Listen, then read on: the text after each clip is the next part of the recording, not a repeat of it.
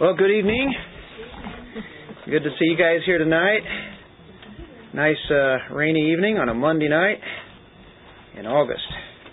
It's not one of those hot August nights. And uh, good to see some visitors here. Or actually, we have Kristen, who, you know, everybody knows Kristen, but Kristen has a sister that you probably don't know. So it's good to have you here. What's sister's name?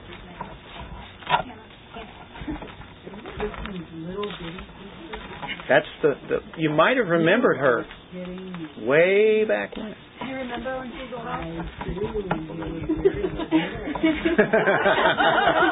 She's an adult now.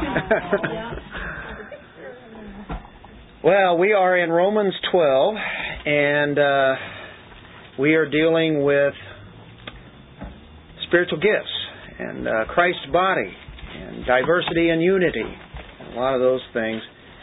After World War II, there were some uh, German students who volunteered to help uh, rebuild this cathedral in England that had been bombed by the uh, Germans. That was their own people, so they wanted to uh, do a good work there. And as the work progressed, they became really concerned about this statue of Jesus that everybody knew about this place, and that statue was there. And is it, uh, you know, his arms were like outstretched, and beneath that, uh, in an inscription, it read, "Come unto me."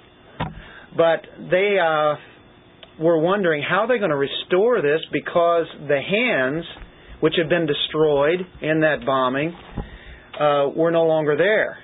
So they had to discuss it and talk about it. What we're going to do? How we're going to restore this? And they decided just to let the hands be missing, and they changed the inscription on it, and it said, "Christ has no hands but ours."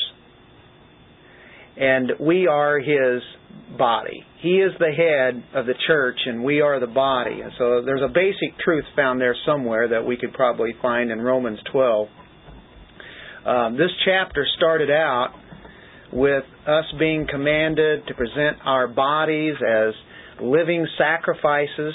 And our bodies means not only these physical bodies, but our minds, uh, uh our wills, uh, just every part of us.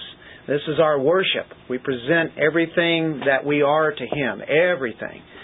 And so, as we are giving our bodies to the Lord, then Paul then uses a figure here of the body to represent the church. Now, we're talking about physical bodies we already give him. Now we're talking about an illustration of the body of Christ. And uh, that's the figure to represent what the church is about. Paul illustrated the union and the very connection of the believer by the figure of the human body. And uh, what a connection we have there. God's sovereign, marvelous handiwork. We'll be talking about the body. Let's uh, pray.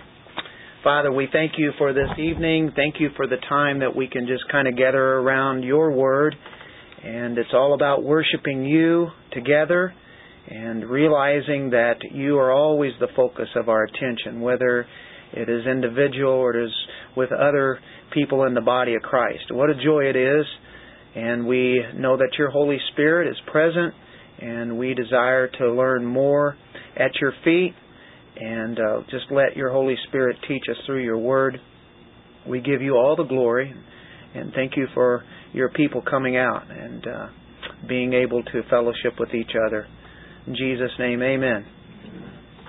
And what we have uh, seen just before this section that starts in verse 4 is that um, before we even use our gifts, we are to realize and to know that we're not to think more highly of ourselves than. Um, really what we what we think. We're not to think so highly of ourselves that uh, we we forget about others. And that, as that proceeds in here, um, we have a natural tendency to think more highly of ourselves than others. And he says, before you really uh, start serving in the body, I want to tell you that you're not to be thinking that way. Think uh, soundly here. You've been given a measure of faith, a measure of uh, grace, as far as the gifts are concerned, and you have a, a function to do in this body. Uh, this is a topic that I think uh, has probably been covered throughout the church. Uh, a lot of people always have an interest in gifts. What's my spiritual gift? What is their spiritual gift? And how do these work? And we should have an interest in that.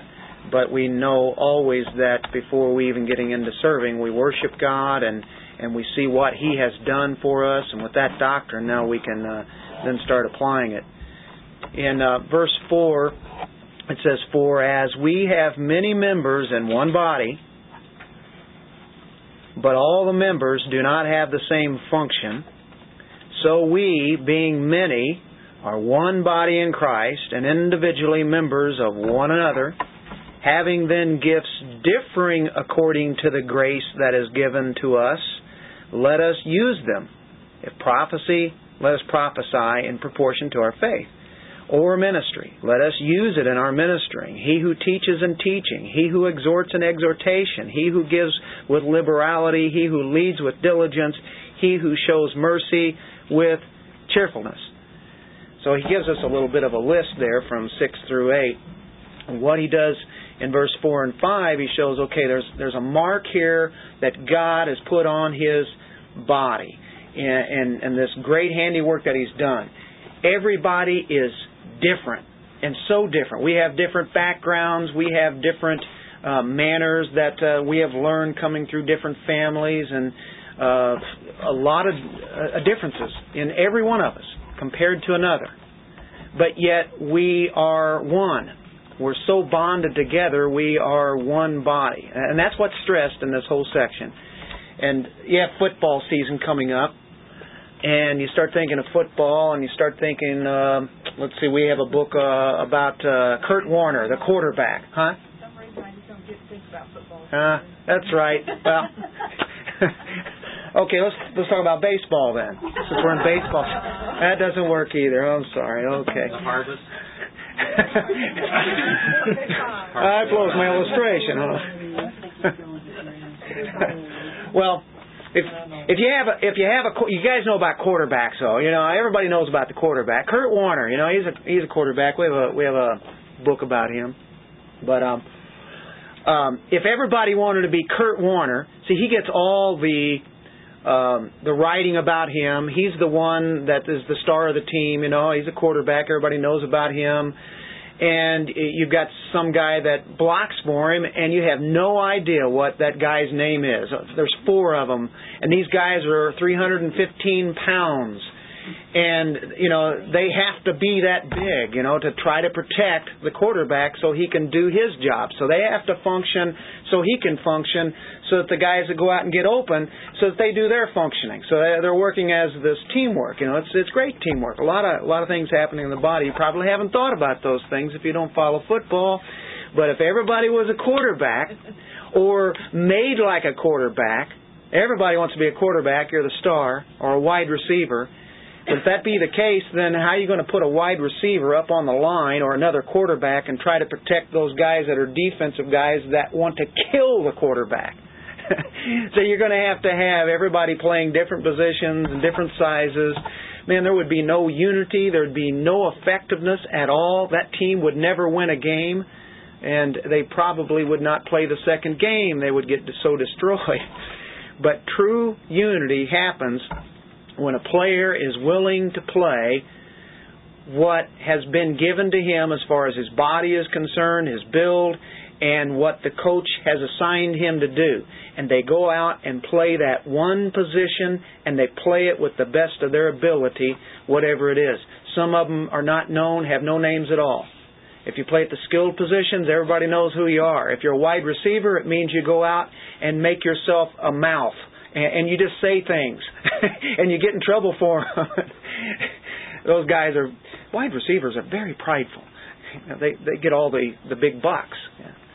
But uh, so therefore, um, the quarterbacks are not quite as as talkative. It seems like because they know they'll get slammed down by the. Uh, the, the defensive guys. Have I lost you so far? Yeah. Move on, huh? Carolyn says move on. Okay.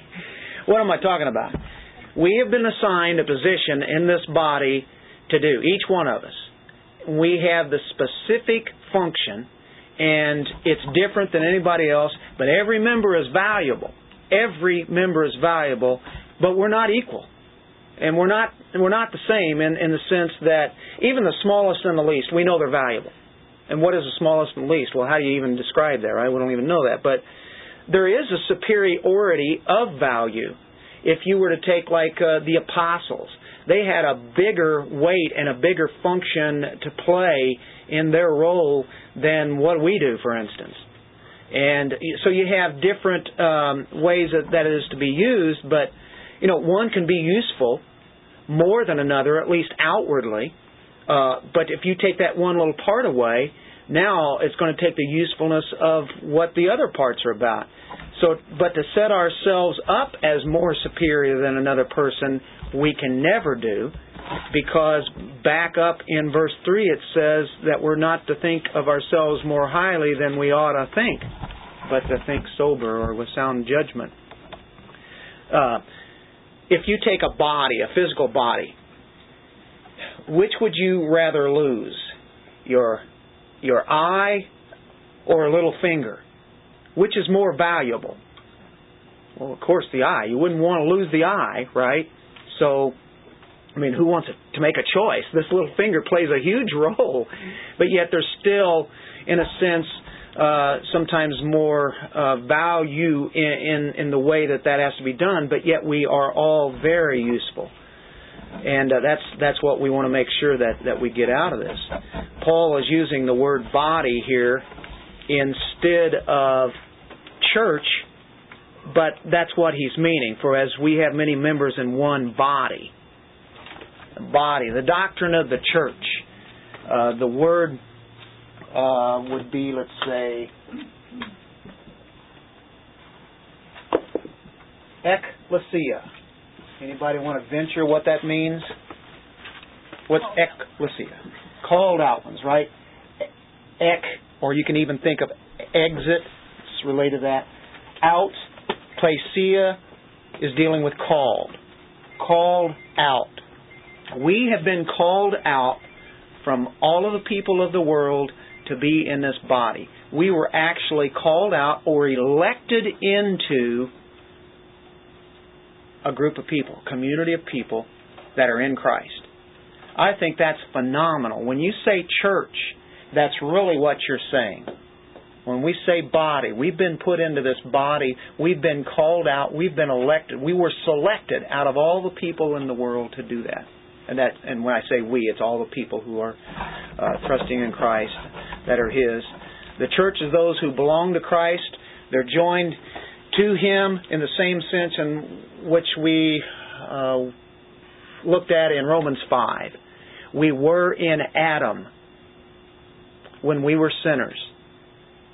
And then we were put into the second Adam, or Christ. And now we are in Christ. Sins have been forgiven, been taken care of, and we're in that body. We're joined to, to Him in, in that manner. It's invisible, but it's real. Now you can say it's invisible. Well, when you when you look at the when you think about the whole body of Christ, you know we, we see churches, we see church buildings, and we see we know that there are people that are Christians, but it um, it expands out in a way that uh, we can't imagine. You know the whole body of Christ. And so when we we think about this body, we don't have to be stuck on the church edifice or the great marketing principles that they have, the slickness that churches are using today to get people to get in there. Whatever way they can get them in there, they'll do it. And whatever uh, procedures uh, and fancies that they have that'll really draw people. You know, there there are ways to do that. You can draw people in, but uh, those people that come there uh, and and the gospel that's being presented may be so watered down that it, uh, even though they join the church, may not ever become Christians. Uh, Are you saying that's like another football team, the one that people join the football team that don't play the game? I think our analogy just busted up while ago. Sorry about the football thing, Carolyn. I don't get into football until after the baseball season's over anyway, you know. Cardinals are going to go all the way through October and I'm using my gift of prophecy on no. I just it's called hopeful thinking. right, Eldon? You you agree with me on this? They got a, they got a good chance. I'm excited about baseball right now. So everybody wants to be a pitcher. Everybody wants to be Chris Carpenter or Wainwright or Pineiro or sorry. Chuck Colson says this church has to do with people and the Spirit of God in their midst. It has to do with people, the elect people, and the Spirit of God. Um, John Stott says it's a community of people who owe their existence, their solidarity, and their corporate distinctiveness from other communities to one thing only the call of God. Is the call of God. That is what has united us. We owe our whole existence and how we're united together and uh, even our distinctiveness that we have. So, diversity in the unity. Um, we are different from any other communities out there in all the world. There is nothing like the church, and it's because of the, the call of God. In any other great corporations or uh, composites where people come together in it, it's not that they're called by God to to do things. Uh, yeah, people can be called to, to to do certain things in a corporation or such, and God uses you in that. But as as this community of the church, He's designed to be His body on earth. His body is here on earth, and it's us. That's phenomenal. We get to play His hands, His feet, His eyes, the little cells, the cells that you don't see that are inside your body incredible. Um, when you think of this section here, one body, if you go over to the book of Ephesians, you can't help but notice in chapter 4 where he talks about spiritual gifts and unity. And in 4 through 6, he sets it up this way. He's been talking about keeping the unity of the Spirit and the bond of peace.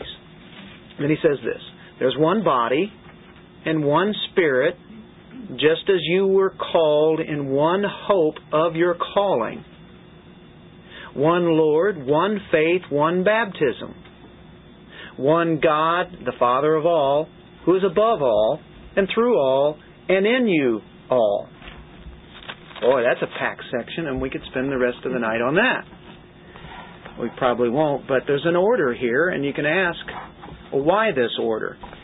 And Boice says this, I think it's a pretty good point. You're actually going from the effect to the cause. When you start in verse 4 and wind up in verse 6, usually you have the cause and then the effect. But in this sense, you have the effect. There's one body and one spirit, just as you were called in the hope of your calling. One Lord, one faith, one baptism. Then he gets to God. Uh, Ephesians and Romans um, kind of parallel each other in the sense that in the first, let's say, 11 chapters of Romans, you have a lot of doctrine, right? And then you get into 12 and on throughout, you get a lot of application. In Ephesians, the first three chapters basically are about doctrine, and then you get into chapter 4, and what is it about? It's about application. I therefore, the prisoner of the Lord, beseech you to walk worthy of the calling which which you were called. And then he goes on to say, hey, live this out. But guess what he go, uh, goes right to? He goes to being uh, keeping the unity of the Spirit. And Romans 12 is saying that, right? And don't be thinking too highly of yourselves, basically. And then he gets into the gift section. Uh, but this 4 through 6 he makes it uh, very clear how we um, got put there and why this order. I think um, uh, he, he he talks about us being humble and gentle, and then the unity of the church, and then we can say, okay, how do we get to be a part of this church? What agent was it that put us in there? Well, in the first one, in verse 4, he mentions Spirit. You see the Spirit. You also see you see body, you see spirit, and you see hope. It's kind of interesting. Uh, and these all unite together. They come as one. But if you kind of take these verses apart, it's kind of interesting what you see first. We got to be part of the church by the Holy Spirit. He joined us into Christ. That's what the Spirit of God does. He made us part of one body, and because of that, He gives us one hope. And of course, the body it's organic, right? It's it's not a uh, uh, it's an organism. It's not an organization. It's not a machine that has a lot of parts that work, but it's living parts in this body. And so we're, we're alive and, and we support each other and we depend on each other. That's why it's very important for the local church, which is the visible body. That's what, what we see. But there's a whole body across the whole world that is, we don't necessarily see all that. God does.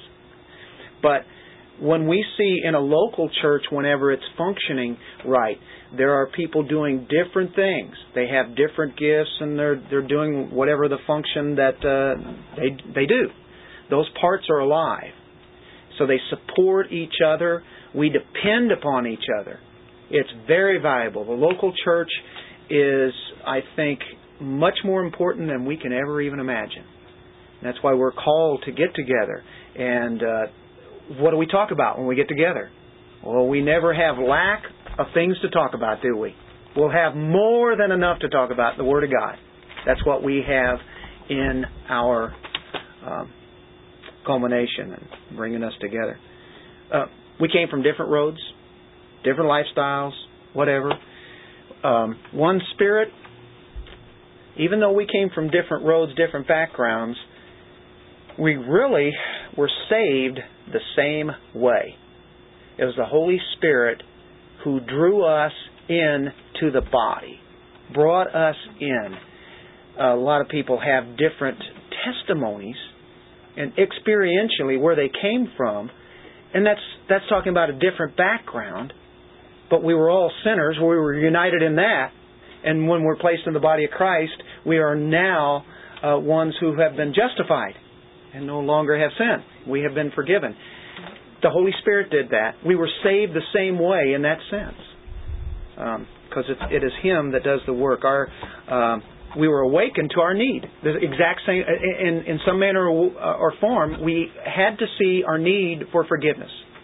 We were sinners. We had to, we, our need was there, and we were brought alive. We were regenerated. Who did that? Holy Spirit. That's how powerful that He is. And, and the, the hope, we have a set of unifying beliefs. The Holy Spirit is the one who is uh, telling us, of course, through the Word of God, that we look forward to. We have hope today, and it's a hope that is grounded, and we're confident, and it's more than a hope. So it's for sure. We know this is going to happen. Um, our hope each day is based on the fact that we know what Christ is going to do. He's going to come for us. We have something even better than this life. We're going to have a life in the very presence of God in a physical way that is almost unimaginable right now. I mean, in the, in the sense of knowing Him and seeing Him face to face. And that is the blessed hope, isn't it? And so uh, the Holy Spirit plays a key role in that. In verse 5, you have another set here one Lord, one faith, one baptism. You see the unity all the way through here? One, one. One Lord, one faith, one baptism. If you were looking at the triune God, who would you say would be the one featured here? Well, the church is those who have Christ as Lord who have believed on him, there's your faith, and are identified with him by baptism. We're baptized into the person of Christ, baptized into the uh, Christ body. We all have the same Lord, uh, and and we're we're drawn together by Him. Uh, uh our faith is we all believe the same doctrines as we are in in the person of Christ uh, baptism. This, you know, if you're talking about the, the wet baptism, this has probably divided denominations more than any other doctrine in all the Bible. and it is important but it's a shame that it has divided the church as much as it has. And I know everybody has different uh, degrees of understanding on that. But the fact of the matter is, we know that there is, uh, for one thing, there's the spiritual baptism when we're baptized into Christ. That all happened the same way, regardless of how we take it. Whoever has been placed into the body of Christ that way also is baptized publicly as a matter of obedience. You're identified with all others already. Now you're showing it outwardly that you're identified with others. Of course, uh, Christ being the very central focus of that. The verse six is one God and Father of all. Uh, the idea of the church was whose plan? God's plan. One God, one God. We we have a Trinity. The Trinity has one church. You cannot divide God. All of this has been, you know, the, the, the triune God. You can't really divide him up. You can't split the church either. The whole body of Christ. You cannot split it because you cannot split the Godhead.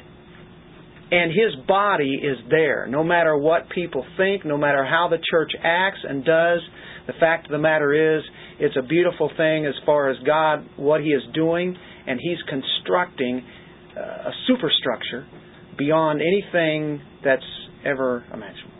This body, it's a tremendous thing. Sometimes it sure doesn't look good. It sure looks like it's really out of whack, but God knows exactly what he's doing with this church. It's a thing to praise him for. We're a part of it. It's us. what a thing. It is. It's a privilege. I, I'm thankful for you guys we can come here and meet together on Monday night, for instance, and be in like-minded thinking, surrounding ourselves with uh, the Word of God. It's a, it's an awesome thing. It's the church. We just don't come to just study a book, a, a novel, a fiction book, or one of the latest fads or whatever. You know, we get together and we talk about the greatness of God. What about this diversity? Romans 12, he says, one body. But all the members do not have the same function. That's easy. We're one, but yet we're different. Function here, the word is praxis, P R A X I S in the Greek, and it, it just means for something to be done, to be practiced. So he's saying we um, are one body, but all the members do not have the same thing to do. It, it's talking about doing something, um, something that is ordinarily done. So we don't all do the same things. We know that. That makes sense, doesn't it? It's really easy. Let's take our most critical bodily functions that we have. Let's take our heart beating, our lungs breathing. Okay? They do that. We don't even think about it. They just do it. They do it because that's what they are to do. They do the job that's been given them to do. The moment that heart stops beating, then we're in trouble, right? That heart just keeps doing it. The lungs keep doing it. It just keeps going on and on and on. They have a function to do second by second, week by week, month by month, year by year, decade by decade, and they've just kept doing that, and we really haven't thought too much about it and then all of a sudden you have a little bit of trouble with your heart. I can think about Eldon back. How long has that been now? About four, three years, four years? About three and a half. Three and a half years. He had to go in and have um, uh, a little bit of uh, surgery done, and that you know we say a little bit. He wasn't worried about it at all. Matter of fact, he was so settled in it. If the Lord decided to take him, that would be okay too. but Janice said, "No, no, no, don't be. not yet, Lord." So that's why he's still here. but had that not been done, that heart might have stopped beating somewhere down the road. It was a pretty serious thing. Even though you didn't let on like it was, but I remember seeing you in the hospital and you were just a, you know, like no big deal. but you just think about it. when you start having troubles with your lungs or your heart, now all of a sudden it's a bigger deal than ever before though. You see how important it is. I don't go around thinking about my heart, you know. Except or yeah.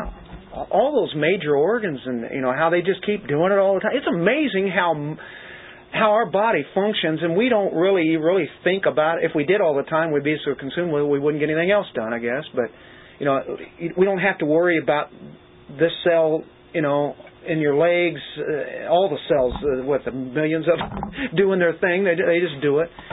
Uh, but I think when we really start appreciating it is whenever we run into a little problem or we see somebody else that's had that problem. And, and uh, I think, Barb, boy, you've gone through a lot of health things.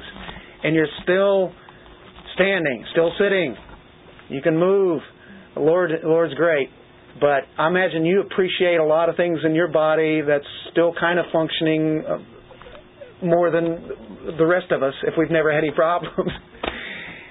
Thank God every day that I have a body still with more health in it than sickness. So. Yeah.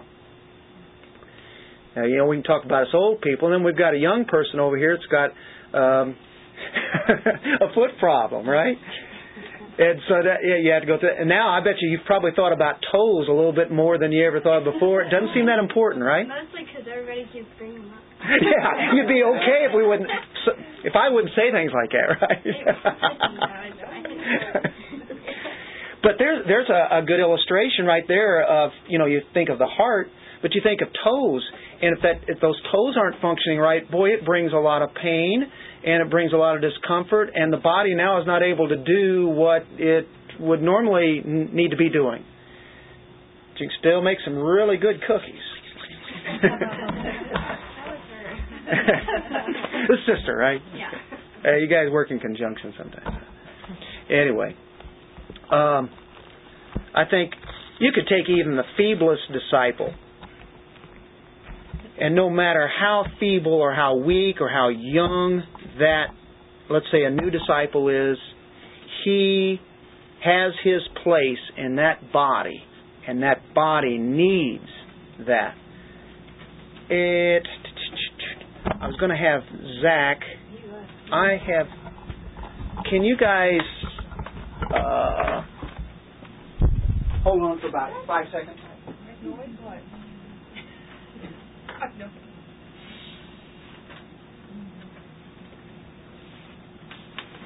Anybody ever heard of uh, Dr. Paul Brand? He wrote a book called Fearfully and Wonderfully Made. Have you read that, Janice? Oh, You know what I'm talking about? he deals with the body, the physical body. Of course, he compares it to the spiritual body. And he got into where uh, he was dealing with cells.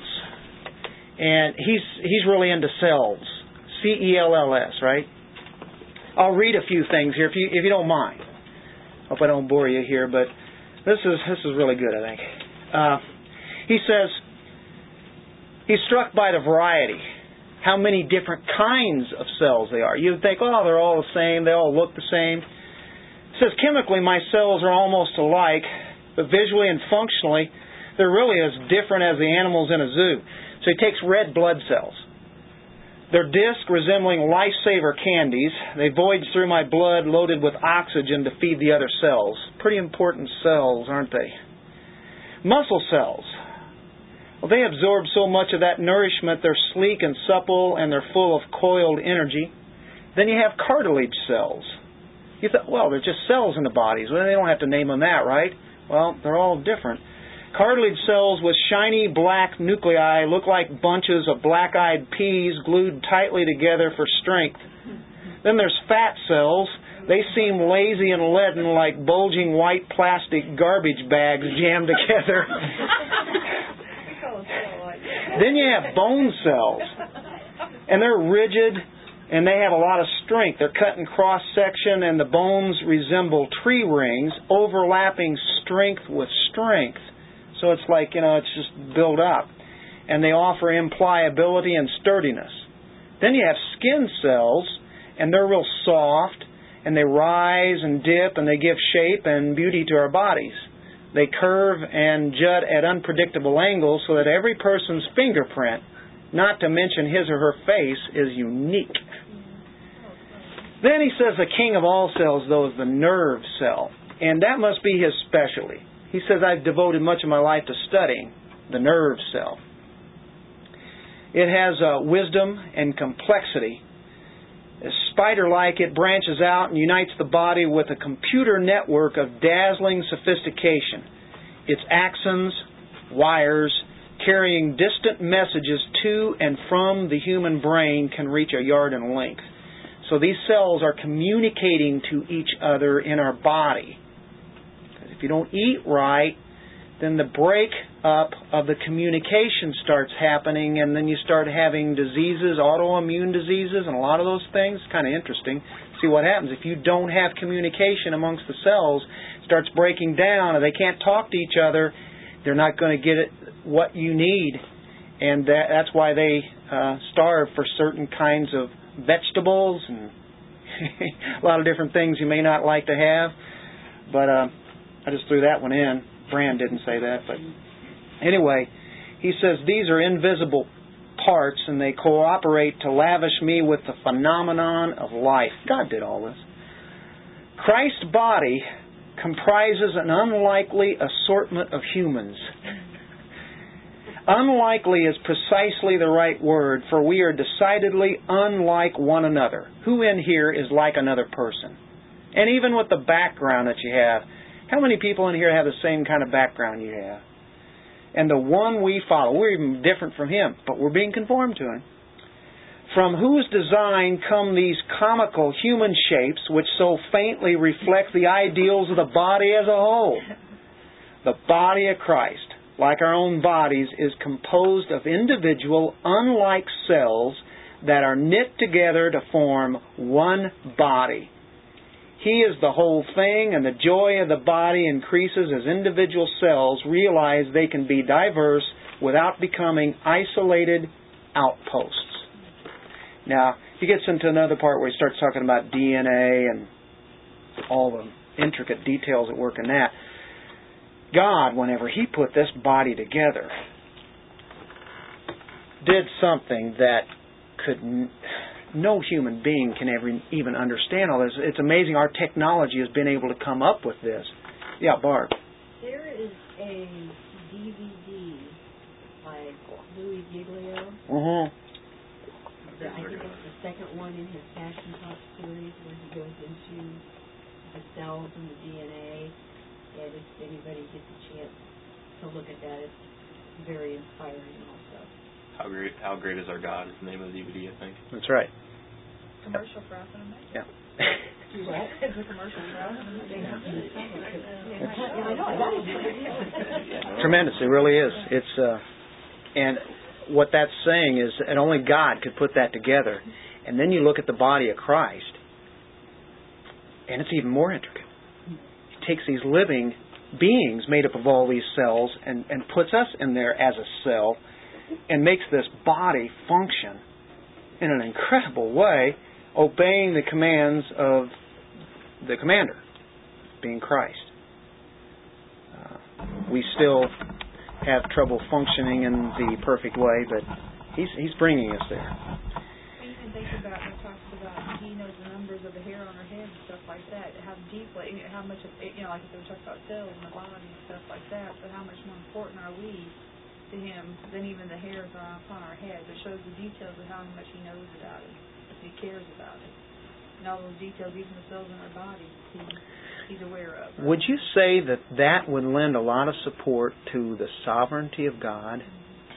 If He made our bodies the way that He wanted to, then in the much more important eternal body, last for eternity, would He not want to, like ecclesia is, to call the ones in there to choose it exactly the way that He wants to make it? That again speaks out for sovereignty of God, sovereign grace. These gifts that He gives to each one, it was it's by His sovereign grace that He gives one to one, another to another. It's all about the same sovereign God that we've seen in the first eleven chapters, isn't it? Now He's now we're seeing it put it into use. Yeah, this is how it's supposed to work. Sometimes the body's a little spastic. when it doesn't obey the command of the head, what happens? You know, it gets out of joint. But um, he knows what he's doing. Variety of cells. Well, how about number two there? How about exercising our different gifts? we, we could make it simple we can say there's basically uh, about three categories of spiritual gifts, and you know, and you get into numbering and dividing things up and such, you kind of run into trouble. But just to help us be able to, I like to categorize a lot to help us kind of get a handle on it. If you go to other places in the Bible, you have Romans 12 where you have the gifts. We saw in Ephesians 4 where you have uh, gifts. Um, these apostles and prophets and pastors and teachers and on down the line. Um, 1 Corinthians chapter 12. Romans 12, 1 Corinthians 12, Ephesians 4, uh, 1 Peter 4, I think. You, you get a few more. You get lists there, but it's not all the gifts there are. There's no way that you could really number all the gifts and, and or the way that they combine with each other. Um, you know, you might have three or four different gifts, and that really stretch out. Some of you may not even know what it is. You just do what it is. And I think that's really the basic lesson we want to try to get out of this. Even if you don't even know what you do, but you just want to be obedient to the Lord and whatever that uh, you like to do and you enjoy, that's probably what gift it is. And it's probably a combination sometimes of, of several. Um, but if you look in 1 Corinthians 12, you get the sign gifts. And those gifts would, uh, as far as I'm concerned, you don't really see those gifts like what you saw in the early church. In sec- did I say 1 Corinthians 12? Yeah, look in uh, 2 Corinthians 12, 12 for starters here, and and you'll see why I say sign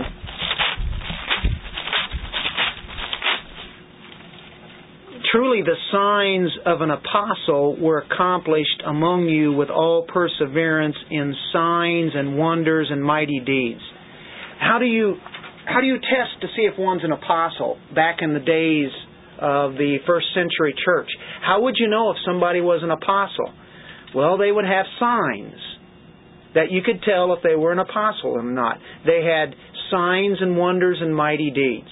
The kind of the things like what Jesus did then the apostles had done in the early church. Uh, the ones who were appointed especially for that ministry, and these particular ones, when you think of the ones who are the the writing ones here, of course, Paul was an apostle, one untimely born, but they would have uh, particular gifts that not an ordinary person would have. Um, there's really not a need for uh, a lot of those gifts today for the sense that we have the completed Word of God in 1 Corinthians chapter 12. It gives a, quite a list here. And I think what you get there is uh, starting in verse 4, he talks about there's diversities of gifts, but the same Spirit, one Spirit, but we have these spiritual gifts, spirituals. That's probably the Greek word that you would want to pay attention to, and I think that's pneumatikos. Pneuma deals with spirit. And so the word there, diversities of gifts, spirituals uh, have the same Holy Spirit. There are differences of ministries, but of the same Lord, and there are diversities of activities, but it is the same God who works all in all.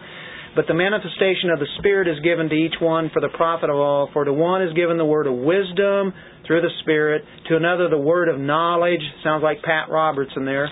Through the same Spirit to another faith by the same Spirit, to another gifts of healings by the same Spirit, to another the working of miracles, to another prophecy, to another discerning of spirits, to another different kinds of tongues, to another the interpretation of tongues. But one and the same Spirit works all these things, distributing each one individually as He wills. You know, without going into a whole lot on that, this book uh, to uh, the letter to Corinthians was written early in the church age. These things were being used, and I think, as for the most part, I would say apostles were going to be having uh, particular gifts here, but there were certain things that backed up what the true Word of God was, backed up what an apostle was. He was going to have signs, test them out that way, test out the words that they speak. Um, but anyway, that was an important part in the early church. If you look in Romans, where we're at, it's it's quite a bit later after Corinth, And I think at that time he gives us a list, doesn't mention these kind of particular gifts here as far as your tongues, your word of knowledge, the word of wisdom. There's not revelation going on. Uh, not, it's like the word of God is written here. If somebody is saying, "Well, I have a word from God," well, that means that God has spoken to them in a way that was equal to the apostles. So therefore, we need to write that into Scripture. If we're adding on to Scripture, we have a problem. We're adding on to the canon that has been closed. So therefore, we don't have revelation from God anymore because we don't need it in, in, in that sense that they had. We have the completed Word. It's here, all we need. Um, God used these gifts in a way to build up the church. In, in Romans, in Ephesians, we again we get those kind or different kind of gifts and, and offices that were used in the church, um, but uh, not exactly these particular ones here. I think in First Peter it mentions that. If you look in Hebrews chapter two, verse three and four, says, um, "How shall we escape if we neglect so great a salvation, which at the first began to be spoken by the Lord?" and was confirmed to us by those who heard him. What he's saying is talking about salvation. And it was first spoken by who? The Lord or Christ. And then it was confirmed to us who heard him. And I would tend to think that could be apostles and some who had uh, were around his teachings anyways. That was confirmed to us. How was it confirmed? Well, in verse 4, God also bearing witness both with signs and wonders, with various miracles and gifts of the Holy Spirit according to his own will. Now what I'm want to say is that God can work anything that He wants at any time. He is absolutely sovereign, and if He wants to work a sign, He wants to work a miracle, He can do it today if He wants to. But a particular gift that a person has, like a, let's say, one of the gifts that's in Romans, let's say the, the gift of giving or the gift of serving and that kind of thing, uh, they're not given those gifts of healing like what I think you would get on some of the TV ministries today.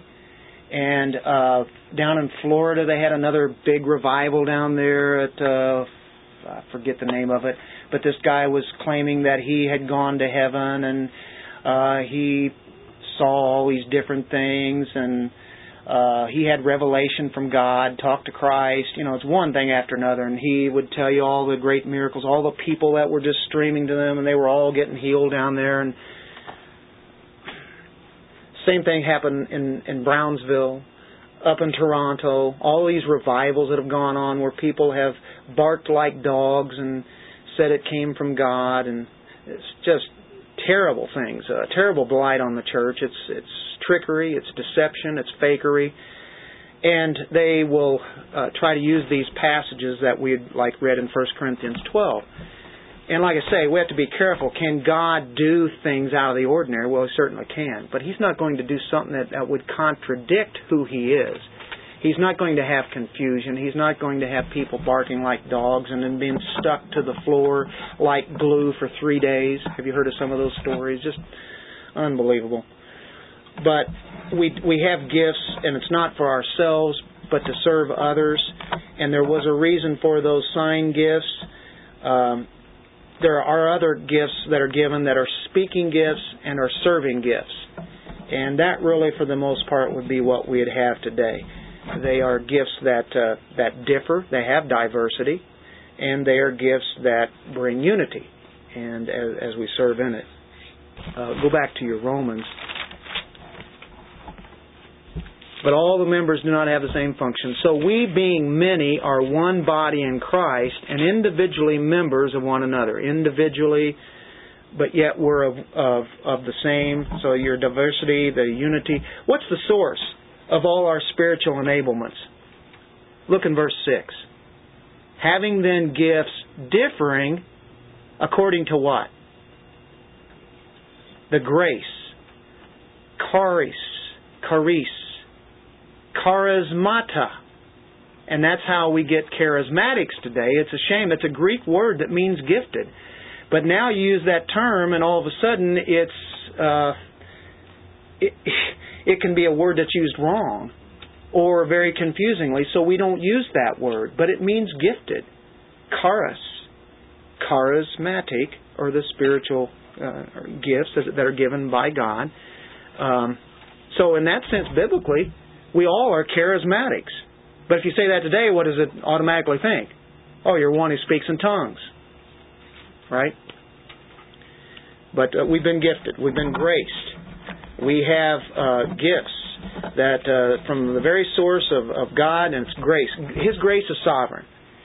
And God alone makes the choice of what He's going to give each one of us. Just like we didn't choose to get into the body, we also did not choose our gift. We did not choose to even be born. We did not choose this nation. We did not choose our parents. Think about all the things we did not choose. God has a lot to do with this thing, doesn't He? And definitely the body, which is so important.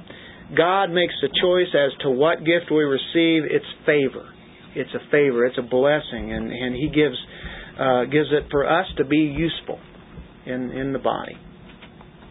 Then He says at the end of verse six. Well, let's see.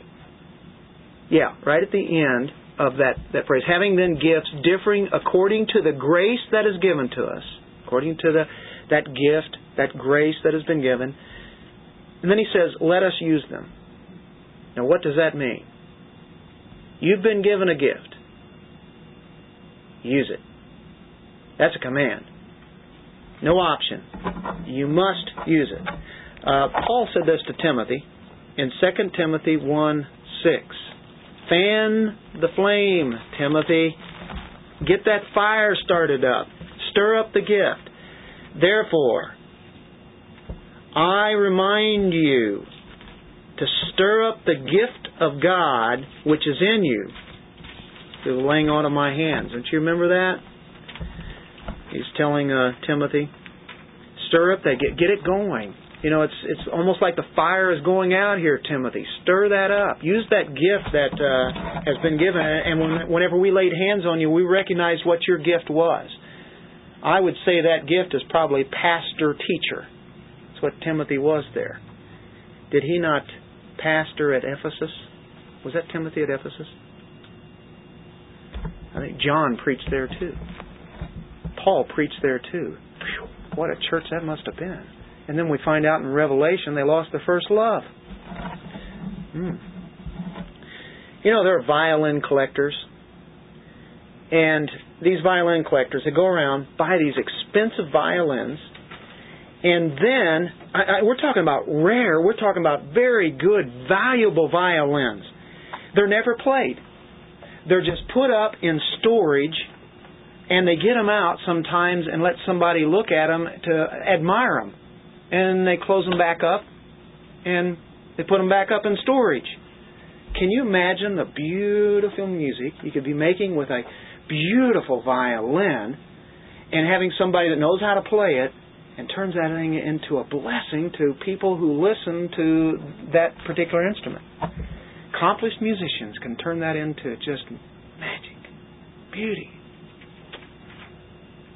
Same thing happens in the church.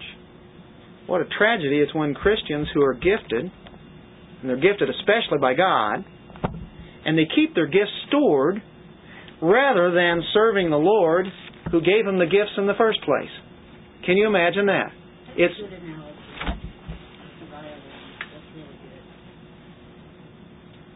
people do that. And we could, you know, that's what we that's what we do though if we're not using the gift that's been given to us. You know, the, the, the rest of the body is begging for it, and we're holding it back. And we're missing that gift. And we're hurting. We need it. That's how sovereign God is. And it even goes to the little local body, all the way out to the big body. Very important. It's a tragedy when that happens. John Murray said this They have property in one another, and therefore in one another's gifts and graces. Have you guys thought about this? What Kofi owns here? I have a little property in that. Yeah, that's that's part of mine, man. and everybody else out here. The the gifts that you have, that's that's part of me. Because we're in this one body. And even though, you know, it doesn't seem like we're that connected, we are. We're talking about this is really invisible, and you say, how can you say this? Well, Murray says this. Look at this. They have property in one another, and therefore in one another's gifts and graces. It would be correct to add that you as a Christian have a right to the gifts of the other members of the body. As a Christian, you have the right, whoever has uh, another gift out there, you have a right to their gift.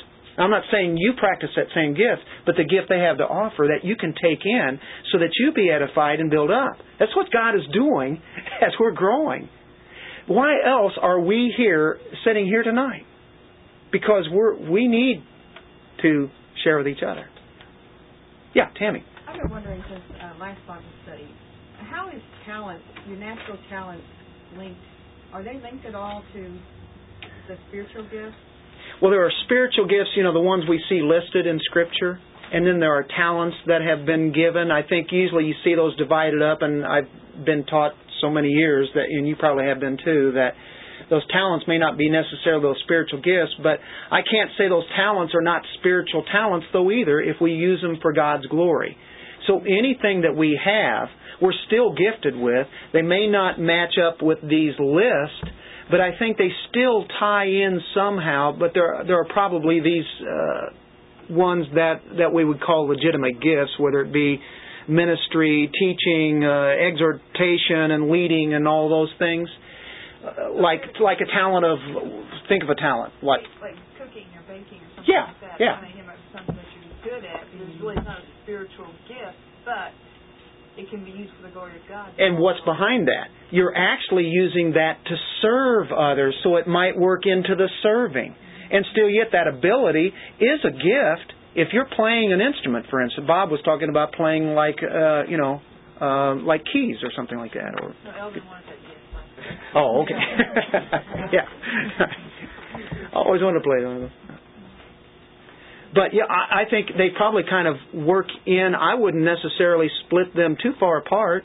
Uh, somehow they're going to fit in. They're going to be used to edify the rest of the body in some manner or form. So it's part of that gift, in a sense, I guess, because God gives talent, even to you know some of the musicians that I detest what their message is and everything. But if I were to hear what they're playing, and being a musician myself as a guitar player, I can say, you know what? I know the guy's not a believer, and I know the music that they're playing and the message they're putting out forth, but I can still tell you where that talent came from. Whether they ever want to admit it or not, that came from God. God still put that talent in. They're just misusing it. But I know where it came from. And so I can still give glory to God, even the, despite the fact that, ooh, you know what they're doing out there, I don't agree with. But I can say, you know, that so that that's a talent there. It's you know that definitely would gifts are only for Christians anyway. Well, one one thing that makes that just came to mind is okay, say somebody very successful in the business world comes into a to a church and tries to use his business sense in the wrong way. Oh. It's not God's way, and he thinks he's got a gift, but he's really, you know what I'm saying? That's a- he's really not doing yeah. the right thing. That's a real good point. That may be well, totally yeah, people different. that are teachers in the secular, Mhm. it doesn't automatically mean they're a teacher in the church. They could be a very good teacher in public education. But this guy she's talking about ends up being elected treasurer Yeah. of the church yeah, because of his the talent talent. he's got. because they think he's spiritually Yes, um, Right. and he may not be. that's the immaturity of the church in Not in not recognizing these things. That that's very good. I got another comment. Something been bothering me. You, you listed all these things that's wrong and excesses that's happening around all over the country. I agree with that 100%. Uh, but I think the church, you, us, have gone overboard the other direction in saying that these things don't happen. Uh, say, uh, in this group right now, somebody had a gift that was given to God and they had a revelation of something God wanted to do, they would not dare speak up. They'd be condemned by the whole group that that's passed away. See, we're limiting God just as they are exceeding God. And I think the church has limited God to what he can do and has stopped him from doing a lot of the things he wants to do in the body. Give you a personal example. I was in the Methodist Church in St. Joe. They were uh, a very scriptural church, open to the Holy Spirit and what was happening. Uh, it is very personal.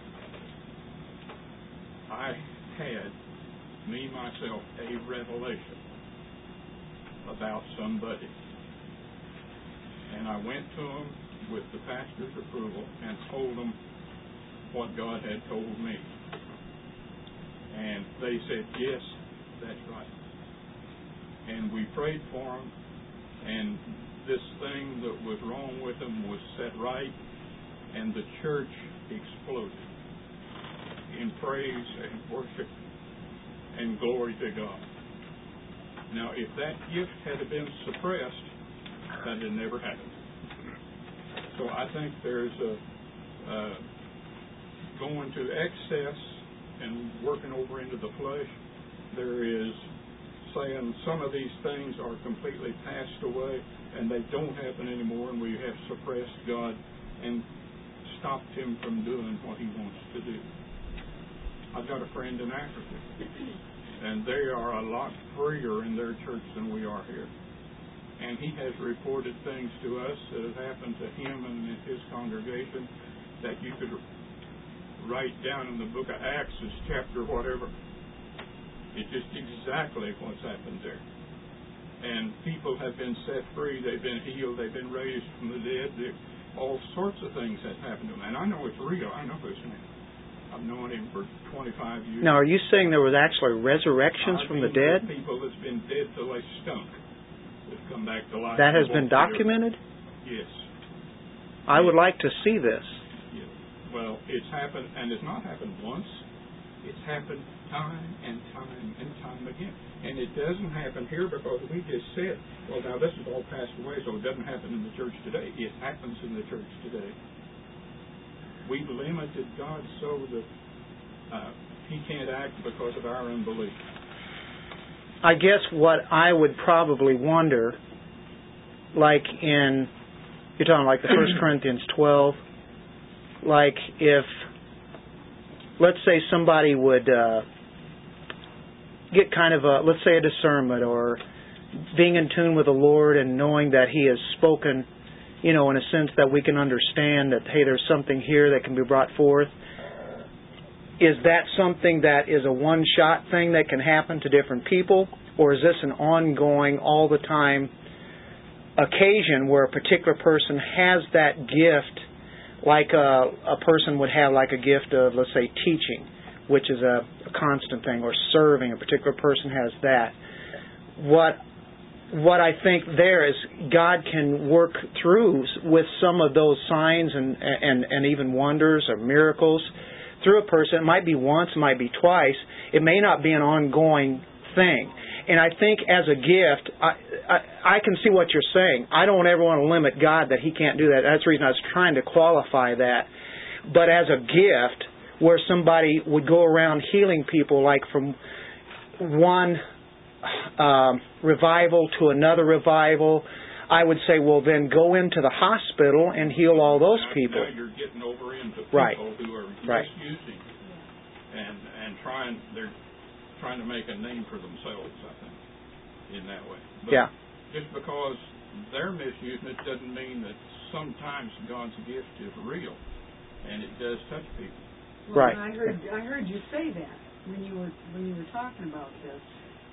I heard you say that yes, these things do happen. They're just not ongoing. It's not it's not like uh, in the early church when some had a gift of healing.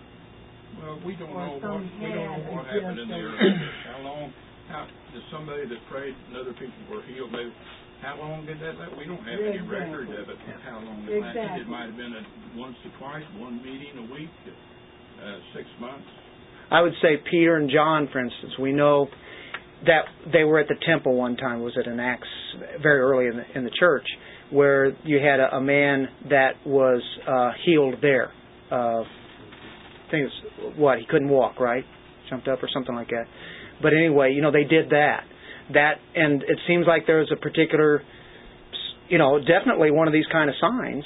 But there was. But they were two po- yeah. instances like that never happened again. I mean, Right. if, if, if you were a TV reporter and caught that like it is on TV today, why, you know, you, you can make a ministry that you hear people on the, on the, beside the pool. So we're going to all meet in the pool tomorrow morning because everybody's going to be healed. It's sitting there on the side. That's not, we don't know how long that lasted, how long it happened, uh, how many cases there was or anything. We try to make a, that was a ministry that went, no, it was one time recorded. Yeah, God um, God works in in a huge way. We never want to limit God with what He can do. We know that He's not going to do something that's against His word. We know that. We know that He's not an author of confusion, but He can certainly uh, rock our world sometimes. We say, "Well, God, you, you just you just can't do that," and and He can. Um, but the the ordinary gifts that we talk about, and I say ordinary, they're still they're supernatural uh, if we look in, in in Romans 12, you know these things are uh, would be the ongoing things, the the ones that would be, I guess you could say, constants.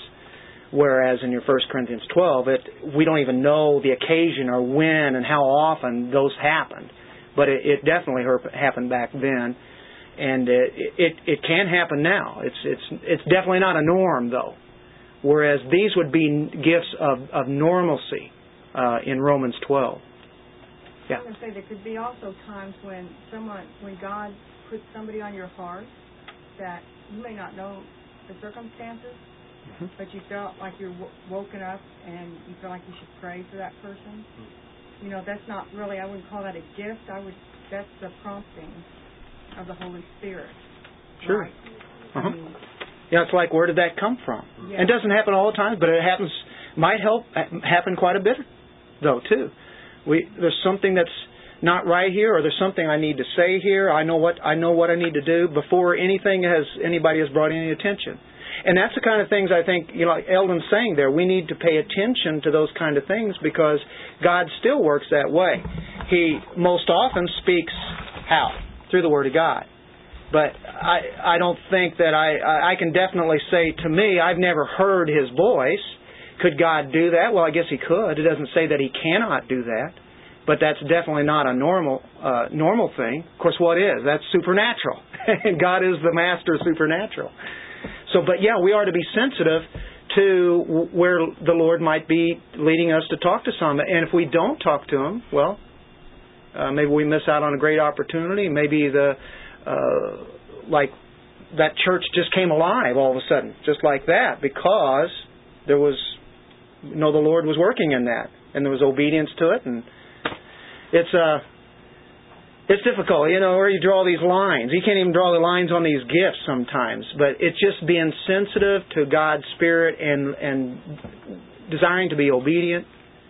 And uh, we definitely are, are to be uh, putting these to use, and that's why I'd say exercise them uh, accordingly. And I, as Piper said, we'll close out with this. It's after Ada here, but he says, if you have try, if you really are trying to figure out the definitions and the boundaries and the names and all the differences of your gift, and you don't really know what it is, he says, go back to verse 1 where it says, I beseech you therefore, brethren, by the mercies of God. He says, okay.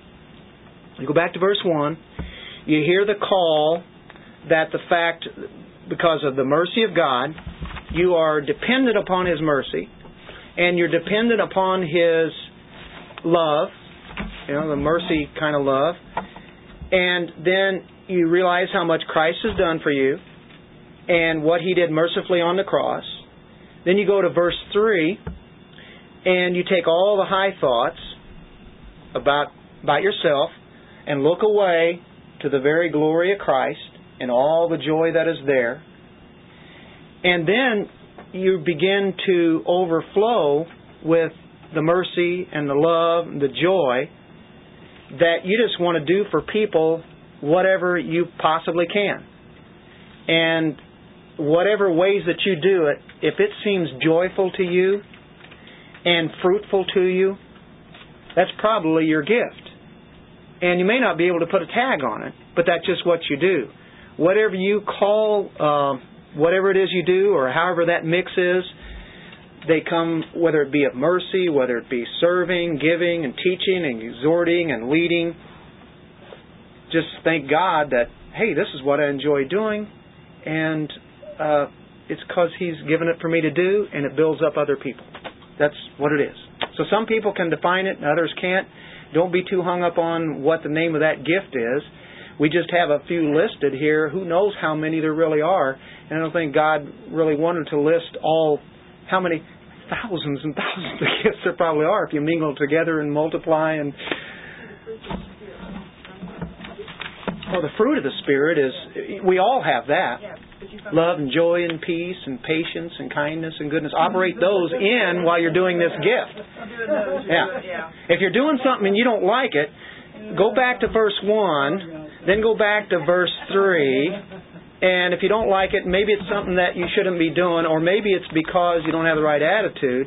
John Owen said this Spiritual gifts are that without which the church cannot subsist in this world, nor can believers be useful to one another and the rest of mankind to the glory of Christ as they ought to be.